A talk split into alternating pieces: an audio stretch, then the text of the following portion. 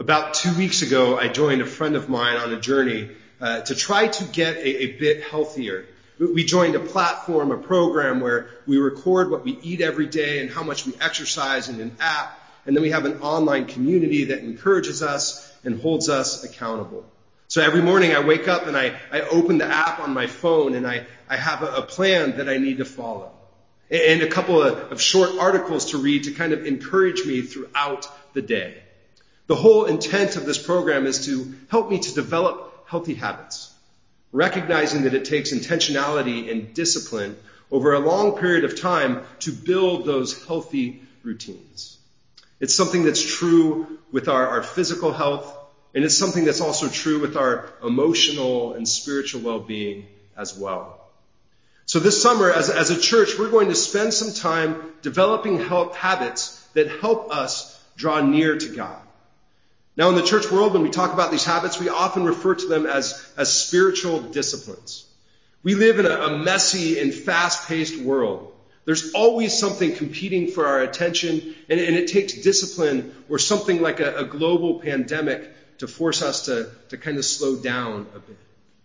But even in the midst of, of what we're going through today, even in the midst of, of this pandemic, if we're not careful, we, we can run the risk of either becoming really lazy or, or developing unhealthy habits.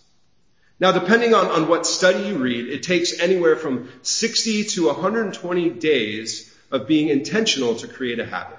One popular study claims it takes 10,000 hours of practice of that habit for, for that habit to become second nature. Now, my hope is that as, as a church, we would be challenged and stretched into a deeper faith. One that constantly is aiming to grow as we're nudged into some new routines. So starting next Sunday, next weekend, I'm going to introduce a specific habit, a specific spiritual discipline during the sermon, and I'm going to invite us all to practice it to some degree that following week. Now this morning, we're not going to start with a habit. We're, we're going to talk a bit about spiritual growth in general and why it's important for everyone, everyone who, who's journeying after Jesus. There are hundreds of definitions out there that, that kind of define the phrase spiritual dis- discipline. So lots of different definitions for spiritual discipline. But for our purposes, we'll, we'll give it the, the kind of broad definition of any inward or outward activity that pushes us, that pushes us toward living in a way that lines up with what Jesus taught and what Jesus modeled. Any inward or outward activity that pushes us toward following after what Jesus taught and modeled. Dallas Willard, who's written a ton on spiritual growth, separates these disciplines into two different categories. He says that there's, there's disciplines of engagement where we take up something new, like prayer or study or worship. And there, there are disciplines of abstaining, where we, we make it a conscious choice to go without something to strengthen our faith. Disciplines like fasting or solitude or Sabbath. When the apostle Paul wrote to Timothy, someone that he coached, someone that he walked with, someone that he mentored, he, he told Timothy to train himself up in godliness. And that's exactly what we are doing when we practice these spiritual disciplines. But we're setting ourselves up for growth. Now, Second Peter is, is one of the, the last letters written to the early church, and it, it spends a lot of time reminding early Christ followers of what's most important. Now, there's all kinds of debate out there amongst scholars uh, about when exactly it was written and who actually wrote it, but there is consensus in, in the belief that by the time it made its way around to the different churches, to the early church community, Paul's letters were already available and were readily being read. So we can almost think of 2 Peter as, as a recap or as a, a reminder of what, what the early church saw as being most important. The, the, the, epistle, 2 Peter, it concludes with, with these words. Here are these words from 2 Peter chapter 3, verses 17 through 18. You therefore, beloved, since you are forewarned, beware that you are not carried away with the error of the lawless and lose your own stability, but grow in the grace and knowledge of our Lord and Savior, Jesus Christ. To him be the glory both now and to the day of eternity. Amen. This conclusion starts with remember what you already know. You've been warned and you've been taught. Now it's your time to act, to, to live out your faith. One of the reasons I thought spiritual disciplines would be an appropriate series for us right now at WPC is that we tend as a church to spend a lot of time studying. We, we value scripture. We read theology. We, we cling tightly to our reformed roots. And I love that about our tradition. I love that about our church. But at the same time, knowledge only takes us so far. It's one thing to read and have conversations about biblical concepts like love and mercy and stewardship, but it's, a, it's another to act on what we've learned, to act on what we know. So we're, we're talking about spiritual disciplines this summer uh, in order that our knowledge might be transformed into something tangible, that our knowledge might actually become uh, action, that it actually shapes our individual lives and our life together as a church. Second Peter continues, grow in the grace and knowledge of our Lord and Savior, Jesus Christ. To him be the glory both now and forevermore. Amen. Now it's important that we see that in Peter's mind, grace and knowledge, they're, they're connected with one another. When we, we grow to the place where we truly understand that, that we can't do anything to earn God's love, we learn that grace flows directly from God. There's nothing we can do to earn it. And as we experience that truth, grace begins to flow from our lives out into others. Now, I've said this, this here with our church before, uh, but it's been incredibly important for my own spiritual journey. The more I invest into my relationship with Jesus, the, the more intentional I am with trying to live a way that, that honors God the more aware I become of my own brokenness, of my own, my own ways I fall short, my, my own need really for grace.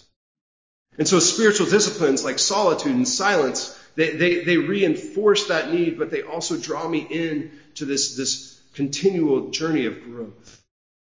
Early in the service, we read from Psalm 42.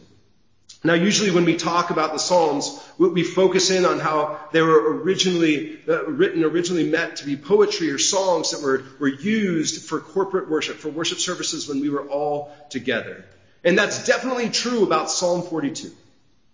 But when I reflect on this psalm and, and how it was composed, I picture someone kind of sitting by themselves in solitude thinking about God and, and thinking about their own personal experience and, and journaling their response. Now, in most of our Bibles, there's a heading above Psalm 42 that says, For the director of music, a maskil of the sons of Korah. Now, there are a couple things that, that kind of stand out about this heading. First, the, the sons of Korah were a group of priests who were in charge of the music ministry in the temple. And, and, so this psalm was essentially written by them for the conductor. So it would be like one of our choir members writing a song and handing it to Ed and saying, Ed, I've got something for us to use during worship. The sons of Korah. And secondly, eh, there's this, this funny word, maskil, which is a Hebrew verb that doesn't really translate well into English, and it basically means to make someone wise or to instruct. So this is an instruction song, if you. Most Psalms are, are, written to be a meeting place of the head and, and the heart. They combine what we think and what we feel, our thoughts and our emotions. And, they attempt to describe how that, that meeting place looks. And this psalm captures that, that really well, I think. It's essentially someone's story of how to connect and how to grow with God. Now, the first truth that this psalmist tells us about spiritual growth is that it occurs when we're honest. Psalm 42 goes from talking about God being a rock to God being distant. It's something most of us have experienced at one point or another. The writer is honest. He longs to know God. His soul thirsts for God. But at the same time, he knows that something is missing. So in verse 9, he writes, Why have you forgotten me? Why have you forgotten? Words that I'm sure some of us have felt at different times. The, the, the Psalms have a way of bringing opposite emotions into the same conversations. The feeling of God being near at one moment and distant in the next. It's human. Throughout my life, there have been seasons where I've, I've been diligent with journaling each and every day. And when I go back and I, I, I, read through some of what I wrote five, six, seven, or eight years ago, eh, I see this roller coaster of good days and bad days, of difficulties and, and reasons to celebrate. Spiritual growth comes as we're honest with God about whatever it is we're experiencing. When God feels near and when God feels far. This psalm also teaches us that spiritual growth is, is introspective, so it invites us to look in a mirror. In, in verse 5, the psalmist writes, Why is my soul so downcast? Why is it disturbed? It, it really is like the author is, is staring at a reflection and saying, Who are you? What are you doing? Now, there, there's a book titled Spiritual Depression written by um, Lloyd Jones. And he talks about this passage, and, and in, the, in, his words about this passage, he, he says, Most of your unhappiness in life is due to the fact that you are listening to yourself instead of talking to yourself. So in this psalm, we, we see a man who is fed up with listening to that voice inside his head that keeps pushing him down. So, so he finally, he stands up and he says, Self, Listen just for a moment. Listen while I speak to you. And, I'm not in any way trying to reduce spiritual growth or the psalm into some sort of self-help trick. It's so much more than that.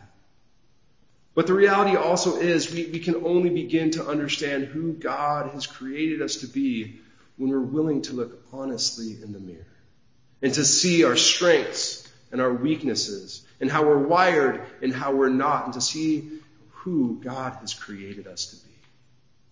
Lastly, the psalm reminds us that, that spiritual growth is a battle. It doesn't come without hard work, and, and, and we should expect internal and, and external resistance. The psalmist uses words like enemy and foes. He talks about his own despair, his own depression. And in the middle of the messy storm, he says he clings to hope in God his Savior. One of the most important parts about uh, creating routines is that habits give us the tools we need to combat the inevitable challenges, those, those difficult days that are coming, because we know they will come. Now, typically growth doesn't take place when, when things are easy, but, but it takes place when we learn to, to take our disciplines, to take our habits, to lean into them, to lean into God during the difficulties that come in life. It's when we're, we're stretched, when we're pulled, and when we're pushed in seasons like this that we begin to see God mold us for God's purpose. Now, Psalm 42, it, it's, it's a lament. It's clear that the psalmist isn't satisfied with the world, isn't satisfied with his life, but it's also an invitation. It's a lament and it's an invitation to draw near to God. Now, I know many of us today aren't satisfied with how the world looks. We're frustrated. We're sad. We're angry. We're, we're broken.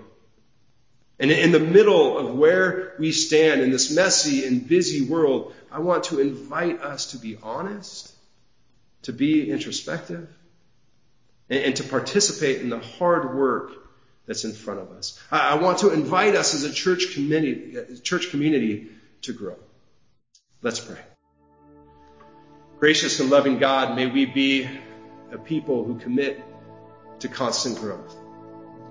Lord, help us to be disciplined. Help us to have healthy routines and, and healthy habits in order that we might grow in our faith as we follow after you together. We pray these things in your name. Amen.